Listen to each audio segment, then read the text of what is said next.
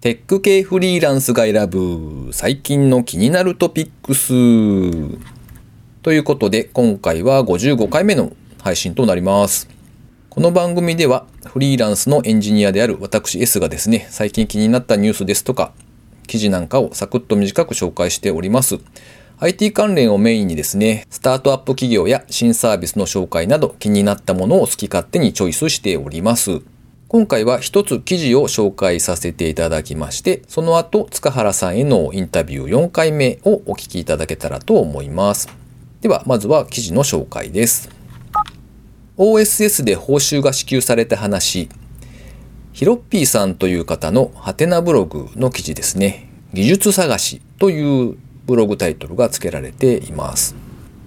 筆者のヒロッピーさんが今年から Webpack に復帰されたそうです。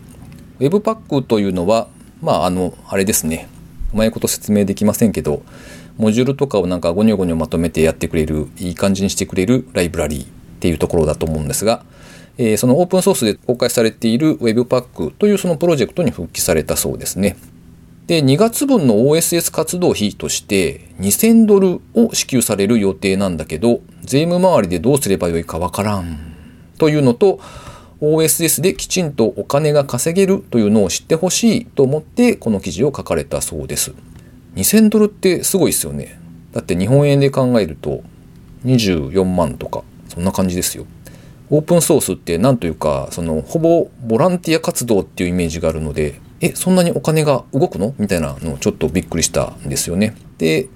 記事拝見していたらですねオープンコレクティブというサービスがあってまあ、いわゆる気軽に寄付ができるサービスの一つなんですけど、主な支援対象が GitHub を使っているオープンソースのプロジェクトになってるんだそうですね。で、Webpack もそうですし、もしくは Vue.js の Vue も同じシステムを利用してて支援者を募っていると。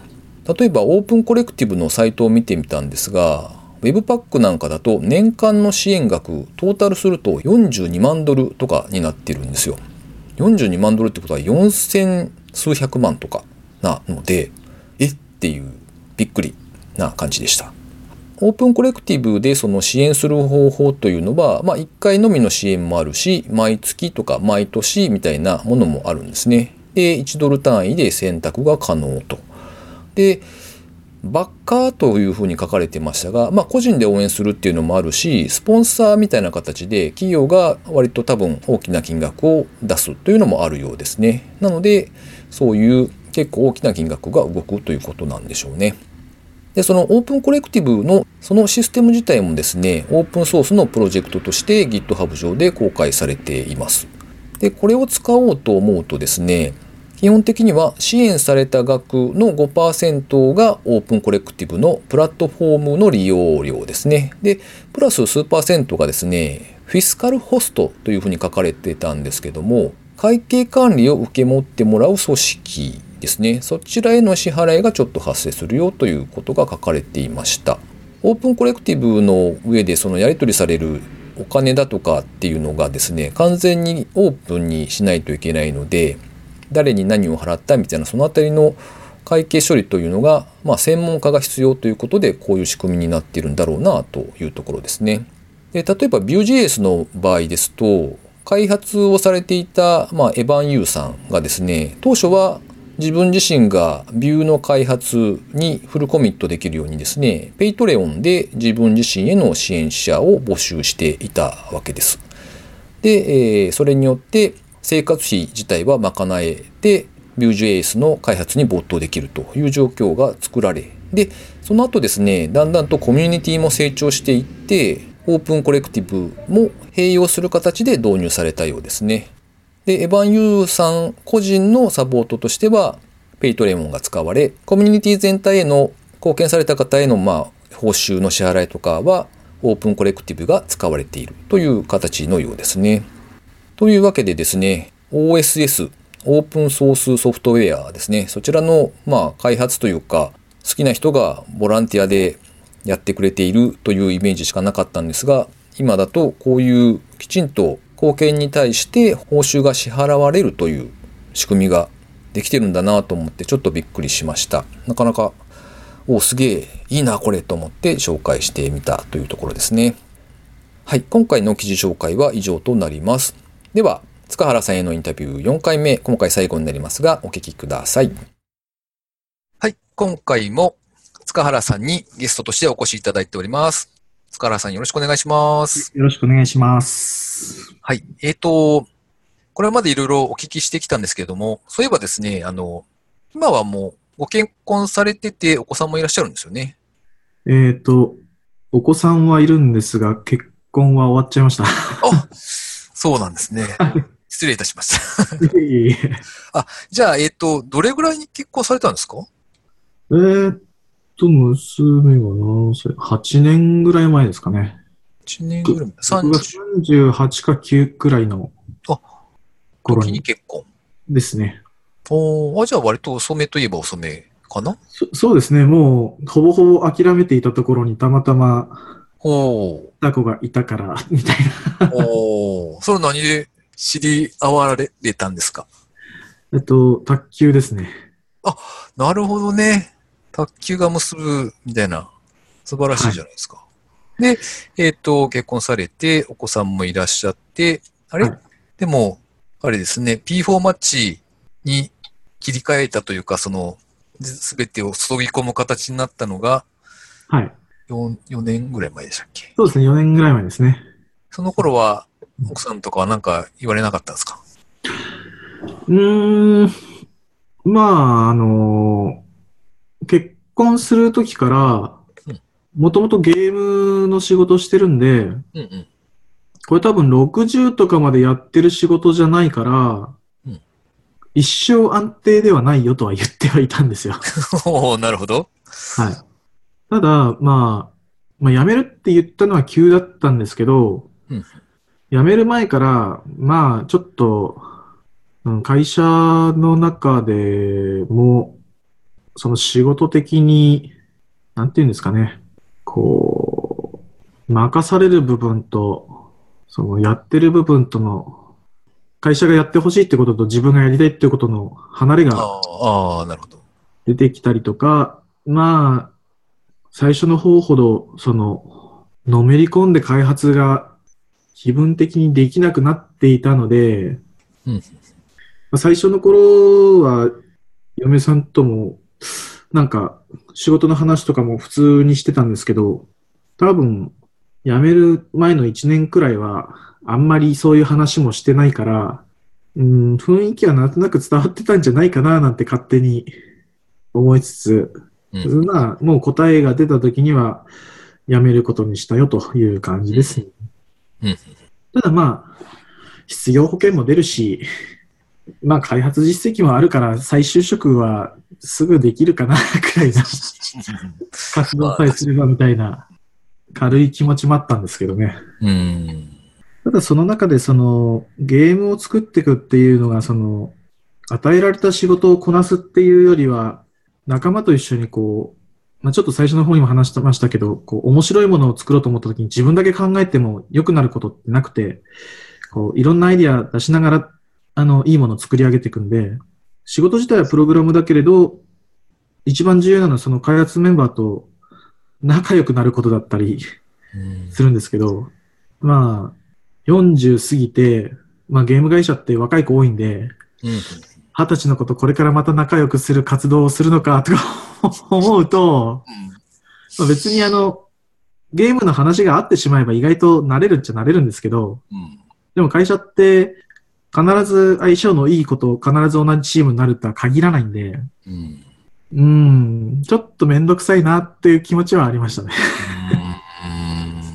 まあ、これ、今こういうことを話して思うのは、もしかしたらその P4 マッチ作り始めたきっかけも、もうゲームに戻るの嫌だなっていうのが、もしかしたらあったかもしれないですね。うん。今思うと。ちょっと違う方向に。そうですね。その、最初にゲームに情熱傾けられたように、今自分が情熱傾けられるものにちゃんと注げる方が、っていうのはもしかしたらあったのかもしれないですね。まあ、それで、えっ、と、P4 マッチをガーッと作り始めたっていう感じなんですかね。そうですね。作るのはわかるんですけど、はいそ。の間、まあ、失業保険が出てるし、以下っていう感じですか？そのあたり不安は なかったのかなっていうのはちょっと。うん、そそうですね。その、まあ、失業保険もそうだし、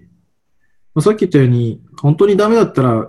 それは収入は必要なんで再就職すりゃいいやくらいな。うーん。今思えばなんでそんな自信があったのかわかんないけど、就職活動してできないっていう考えは全く浮かばなかったんで、なんででしょうね。わかんないですけどう。んそれは今でも割と変わってないですか？どうでしょうね。もう、ゲームから結4、5年、4年とか離れちゃってるし、さっき言ったようにその、気持ちがもうゲームに向くかっていうと、ちょっとうん。向かなそうな感じもするし、あと、まあ時代ですけれど、今スマホのゲームがメインで、こう、ガリガリなん、なんでしょうね、アクション作って、面白いゲーム作ったら、ユーザーさんがお金出してくれるっていう時代じゃないじゃないですか。確かに。まず無料で遊んでもらって簡単に進んで、みたいな、こう、チュートリアルだったりとか、こう、演出だったりとか、そういうので、あとはガチャガチャみたいな。うん。ちょっとそこに情熱傾けらんないな、みたいなのはあってですね。なるほど。じゃあもう今はだいぶ突き進んでいる感じですね。P4 マッチの方へ。そうですね。結構作ってて、どんどんなんか面白くなるっていう、こう、イメージだけがとりあえずはあるんで、うん。一つ作るとなんか2、3個また新しいの作りたくなるんですよね。うん。これができたんだったらあれもできるな、これもできるな、みたいな。多分その辺がなくなるまでは多分作り続けるんじゃないかなって気は。うん。それは、あの、P4 マッチの機能を足していくみたいなイメージですかね。あのただ機能を足すだけじゃなくて、P4 マッチって最初に説明したように大会を運営するためのサポートツールであったんですけど、あの、これ作っていくうちに結局人が集まるサービスになるんで、その人たちがその大会だけじゃない楽しみとかも、この卓球と関わったりとか、その大会に関わるプラスアルファで楽しめる部分がとか、例えば待ってる間に何かやれたりとか、うん。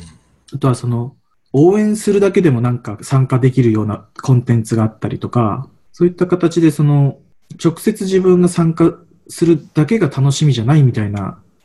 のがあると、より楽しめたりとか、例えば親御さんが子供が卓球やってるってだけで、ただ応援するだけじゃなくて、自分もこのアプリを通してなんか参加して、それがなんか応援の形としてきっちり残るものだったりすると、こう、ただ行ってらっしゃいって言うだけじゃなくて、本当にその応援する人も、その、なんでしょうね、競技に対して思い入れがより深くなって、本当の意味で応援できたりとか、で、自分の子供だけじゃなくて、普通に去年始まった T リーグとかそういった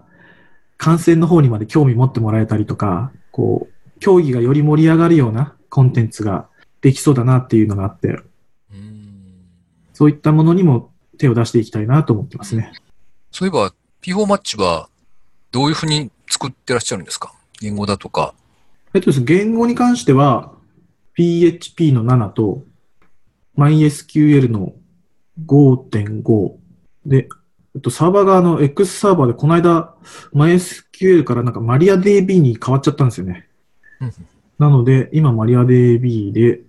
で、JavaScript の上に jQuery が乗っかって、で、CSS として Bootstrap の3を使ってる状態ですね。うんいわゆるフレームワークみたいなものは使ってない？全く使ってないですね。はい。そのあたりは、なぜ、なぜというかなんというか、早、スタートがですね、やっぱり、あの、もともとゲームやってたせいで、あの、ウェブ開発やったことなかったんで、あの、どうやって作るかもわからなかったから、とりあえず検索して、なんか、まあ当然 Ruby だとかいろいろ出てきて最近の流行りはとかこれが稼げる言語だとかいろいろあるじゃないですか。だけど、とりあえず簡単に出せるのがいいのと、何か詰まった時に検索してもわかんないんじゃ困るんで、検索件数多いやつっていうので、まず PHP で、その頃はまだ5.5だから6ぐらいだったんですかね。まだ7になる前で。で、データベースに関しては、もともとあのゲームの方で MySQL 使ってたので、MySQL を使って、ちょっとしたもので JavaScript をちょちょちょっていじってたら、なんか調べたら jQuery が便利だよっていうのをどっかで見つけてちょっと使い始めたぐらいで、あの、フレームワークも検索で引っかかって、なんかケークとか、まあ、ララベルとかも出てきたんですけれど、あの、ちょっと調べるだけだと、調べなきゃいけないことがたくさんあるなってことぐらいしかわかんなくて、その、とりあえず動かしてみたいっていう時に、動かすまでにすごい時間がかかりそうだったんで、いいかなっていう。で、ちょっと動き始めてから、何回か、それこそ3回、4回検討はしたんですけれど、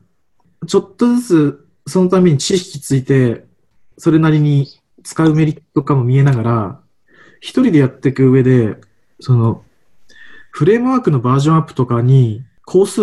割くのが、その工数ではユーザーにとっては何も結果変わらず、同じものを作るのに時間使ったりとか、あとはその、何が変わったかっていうのを見ながら作りは、対応はするけれど、じゃあ検証どうするのかさ、またその検証が個人でやる検証なんてたかだか知れてて、見落としあって、今まで動いてたものが動かなくなった時に、サービスとしてちょっと致命的になりそうだったんで、これはもうちょっと一人でやっていくうちは手出さない方がいいかなっていう今の状態ですね。うん。じゃあもうガリガリとその PHP で自分で作り、動かしっていう感じですね。はい。へーこの先というか、はいこれが P4 マッチがどんどんと、まあ、使ってくれる人が増えて、売り上げも上がっていってってなった時って、はいなんか、ご自身で組織にしようとか、そういうのもあるんですか？そうですね。あの、まあ、P4 マッチ、あの、もし、あの、お時間ある方いたらアクセスしてみてもらいたいんですけど、もう、テキストオンリーの質素な デザインのかけらもないページなんで、とりあえずあの、デザインできる人に入ってもらったりとか、あの、まあ、この P4 マッチ自体がウェブ制作初なので、一応検索しながら作ってはみたものの、そのセキュリティだったりとか、なんかウェブで制作する上でのお約束的なものって、多分抜けてるところいっぱいあると思うんで、ちゃんと知識のある人に 入ってもらって、そうですね。少なくとも、そのデザイン系と技術系二人くらいと一緒にやれるようにはなりたいなとは 思ってはいるんですけど。なるほどね。なんか、あのー例えばサイトの SEO とか、あとはい P4 マッチ自体のそのプロモーションみたいなところって今はどうされているんですか？あ、SEO は多分全くと言っていいほどやってなくてですね。まあ、繰り返しになっちゃうんです作る方だけメインで、他のところ調べると、もう SEO だけで職業になるくらいな、まあ確かにそうですわね。それを僕がちゃんとやろうっていうのは無理があるんで、まあ、0よりは30ぐらいにしとけっていう話もあると思うし、10ぐらいにしとくべきだとは思うんですけど、じゃあ人が来た時に、まだまだ全然コンテンツ作りたいものの半分もない状態で人来ても離れてっちゃうんで、だったらもうちょっとちゃんとできてから、一緒の会社と言わなくても、あの、ちょっとフリーの方で月に何日かだけこっちに割いてもらうくらいで、あのーやっていけるくらいになってからでもいいのかなっていうのと、あとその、たくさん来てもらったりとか、リピートしてもらって稼ぐっていうようなサービスじゃなくて、その、大会に参加してもらう型のサービスなので、普段アクセスしてなくても、申し込んだ大会には必ず来て、その日はアクセスしてくれるし、大会を運営する人が、この日大会やりますって言ったら、試合に参加したいって言ってきた人に対して、この大会は P4 マッチっていうサイトでやる大会だから参加するんだったら登録してねって、おそらく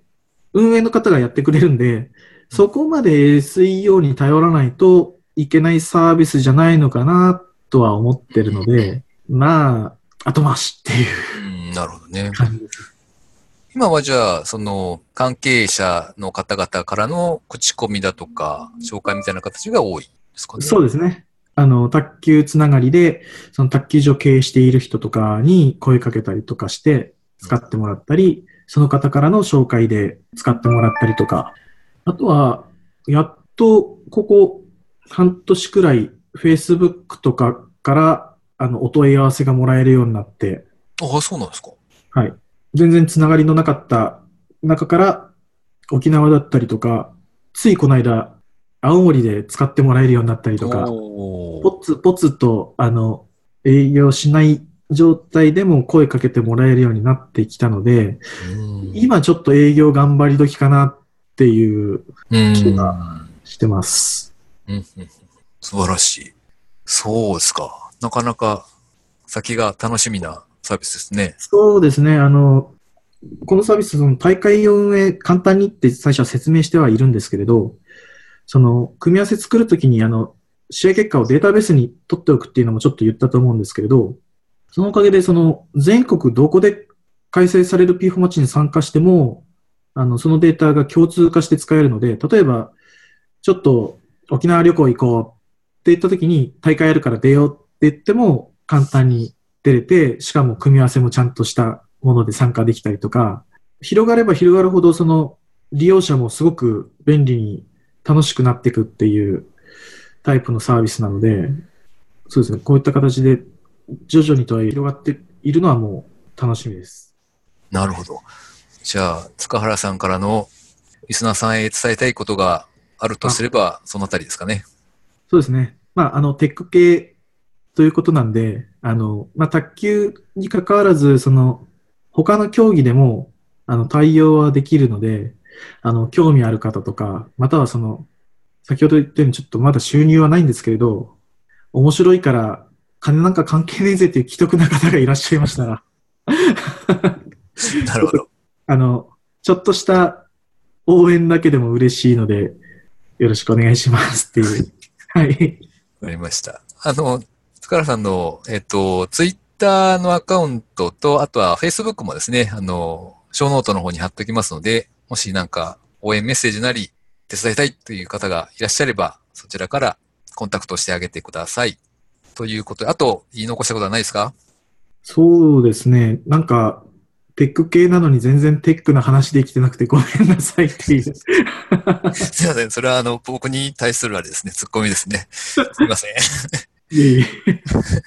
全然大丈夫だと思います。はいうん。だいぶ面白い話が聞けたと思いまあ、すので本当です。こんな話聞いてもらってありがとうございます。えっと、長い時間ありがとうございました。ありこちらこそどうもありがとうございます。がとうございました。というわけで塚原さんへのインタビューでした。フレームワークを学ぶ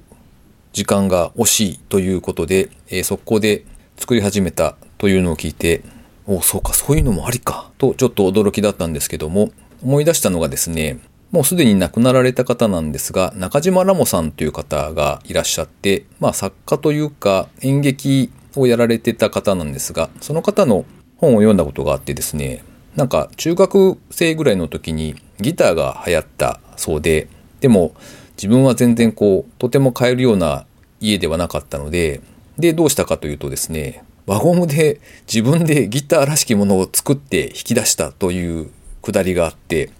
おお、そうか、本当にやりたいって思った時って、そういう行動に出るものなんだなというか、そういう行動ありなんだなっていうのをちょっと思い出しました。インタビューをさせていただいて、なんというか、物の見方が結構いろいろ変わることがあってですね、とても面白いお話を聞けたなと思っております。塚原さんありがとうございました。さてさて、番組に寄せられたコメントを今回もちょっと紹介したいなと思います。ヨシキ井上さんからですね、面白かった。フォルテさんにぜひ塚原さんのインタビューしてほしいというコメントをお寄せいただきました。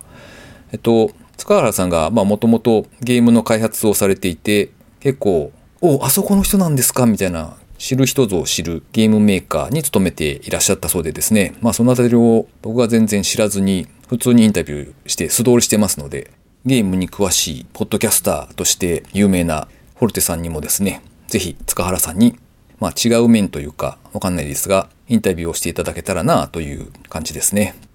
そしてそのフォルテさんからもコメントをいただいておりまして、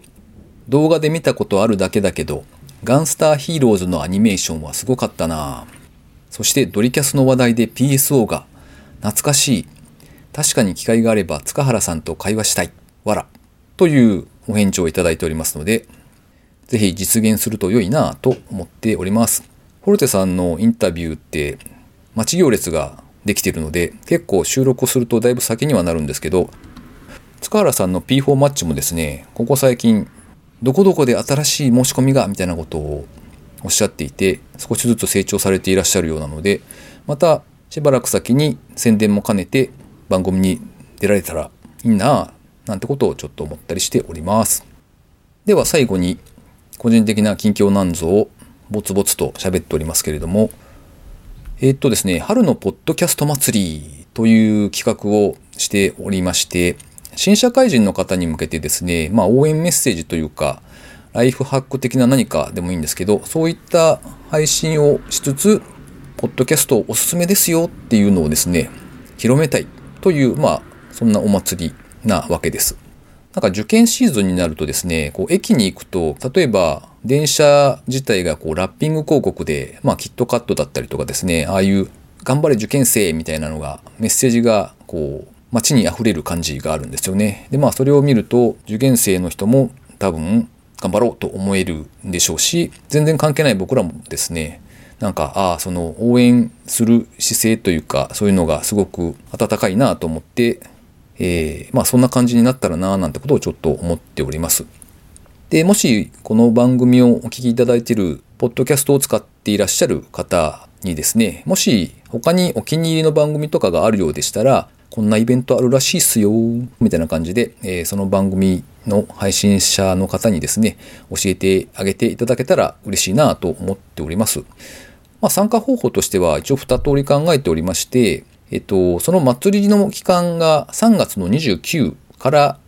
4月の11の2週間を予定しています。で、まあその間のどこかでですね、新しいその社会人の方に向けたメッセージを配信していただくというのが一つ目のパターン。で、まあ、そこまでちょっとしてられないよっていう配信者の方もいらっしゃると思いますので、まあ、とりあえず参加申し込みだけして、配信はいつも通り。で、まあ、ただ、一応応援してますよっていう気持ちはあるので、ということで、番組名と配信 URL だけを掲載させていただくという二つ目の二通りがあります。もしご賛同いただける番組配信者の方がいらっしゃればですね、ショーノートの方に案内の URL を貼っておきますので、そちらからお申し込みいただけたらありがたいです。ちなみに今回はですね、その申し込み用のページで、 Vue と Firebase の組み合わせでちょっとチャレンジしてみたんですよね。もともとはですね、そこまでこだわりはなかったので、まあ Google フォームを使えばいいかなと思ってたんですけど、よくよく考えるとですね、とりあえず申し込みをして、その後に、後から番組情報の修正みたいなのが入るので、通常のその申し込みフォームだけだと修正機能が足りないわけですよ。なのでそこをどうするかなと思って、えー、いろいろ考えたんですけど、まあちょっと興味があったというのもあってですね、これはいわゆるオーバーエンジニアリングかと思いつつも、えっ、ー、と、まあ、ビューと Firebase の組み合わせでデータベースに保存しつつですね、後から申し込みデータが修正できるというような仕組みと、まあ、あとは検索機能ですね。そのあたりも突っ込んでやってみましたというところですね。なかなかこ、これがサーバーレスなのね、みたいな世間で言われている驚きがですね、ようやく分かったという感じですね。はい。えー、あとはですね、ここ最近、4月からの仕事が決まってないぜという話をしていたかと思うんですが、えー、ようやく決まりまして、ほっと胸を撫で下ろしているというところですね。えっと、自分のまあ望んでいた、ほぼそのまんま叶ったかなというところで、えっと、ウェブサービスなんかを展開しているような会社さんではないんですけれども、まあ、あの、事業会社があって、えー、まあ、そこそこ規模が大きい会社さんで、その中で、いわゆる上司数部門の方々について、業務の仕組みを作っていくというところのようですね。で、そこの技術でララベルとビューを使ってやっていくという感じになっております。で、リモートに関しては、まあ、ちょっとどうなるかわかりませんが、ゆくゆくはリモートでやってもらえば構わないですよということは言っていただいているので、まあ、そのうちちょこちょこ少しずつ変えていけたらなと思っております。あとは稼働時間に関しても週4日で OK ということで、えー、まあそんなに忙しい現場じゃないから安心してくださいねということはおっしゃっていただいているので、なかなかいいお話をいただけたなと思っております。ちなみに、この話に関してはですね、エージェントさん経由じゃなくて直でお話をいただいておりまして、何がきっかけかというと、まさにツイッターでございましたというところですね。なんか突然、いわゆる、いわゆるというか、昔で言う卵アカウントっていうんですかね。あの、プロフィール画像とか、まあ今は卵じゃないですけど、デフォルトから変わってなくて、ツイート数ゼロ。なんだこのアカウントはっていうところからですね、突然メンションをいただきまして、えっと、一度お話を聞きたいということで、いろいろやり取りをしていったらですね、なんか、すごい普通の会社だと思って、えー、まあ、実際に面談をして話が決まったという感じですね。というわけで、思いのほか、まあ、早く決まったので、よかったなぁと、ほっとしている今日この頃ですね。えー、今回も最後までお聞きいただきありがとうございました。それではまた、失礼します。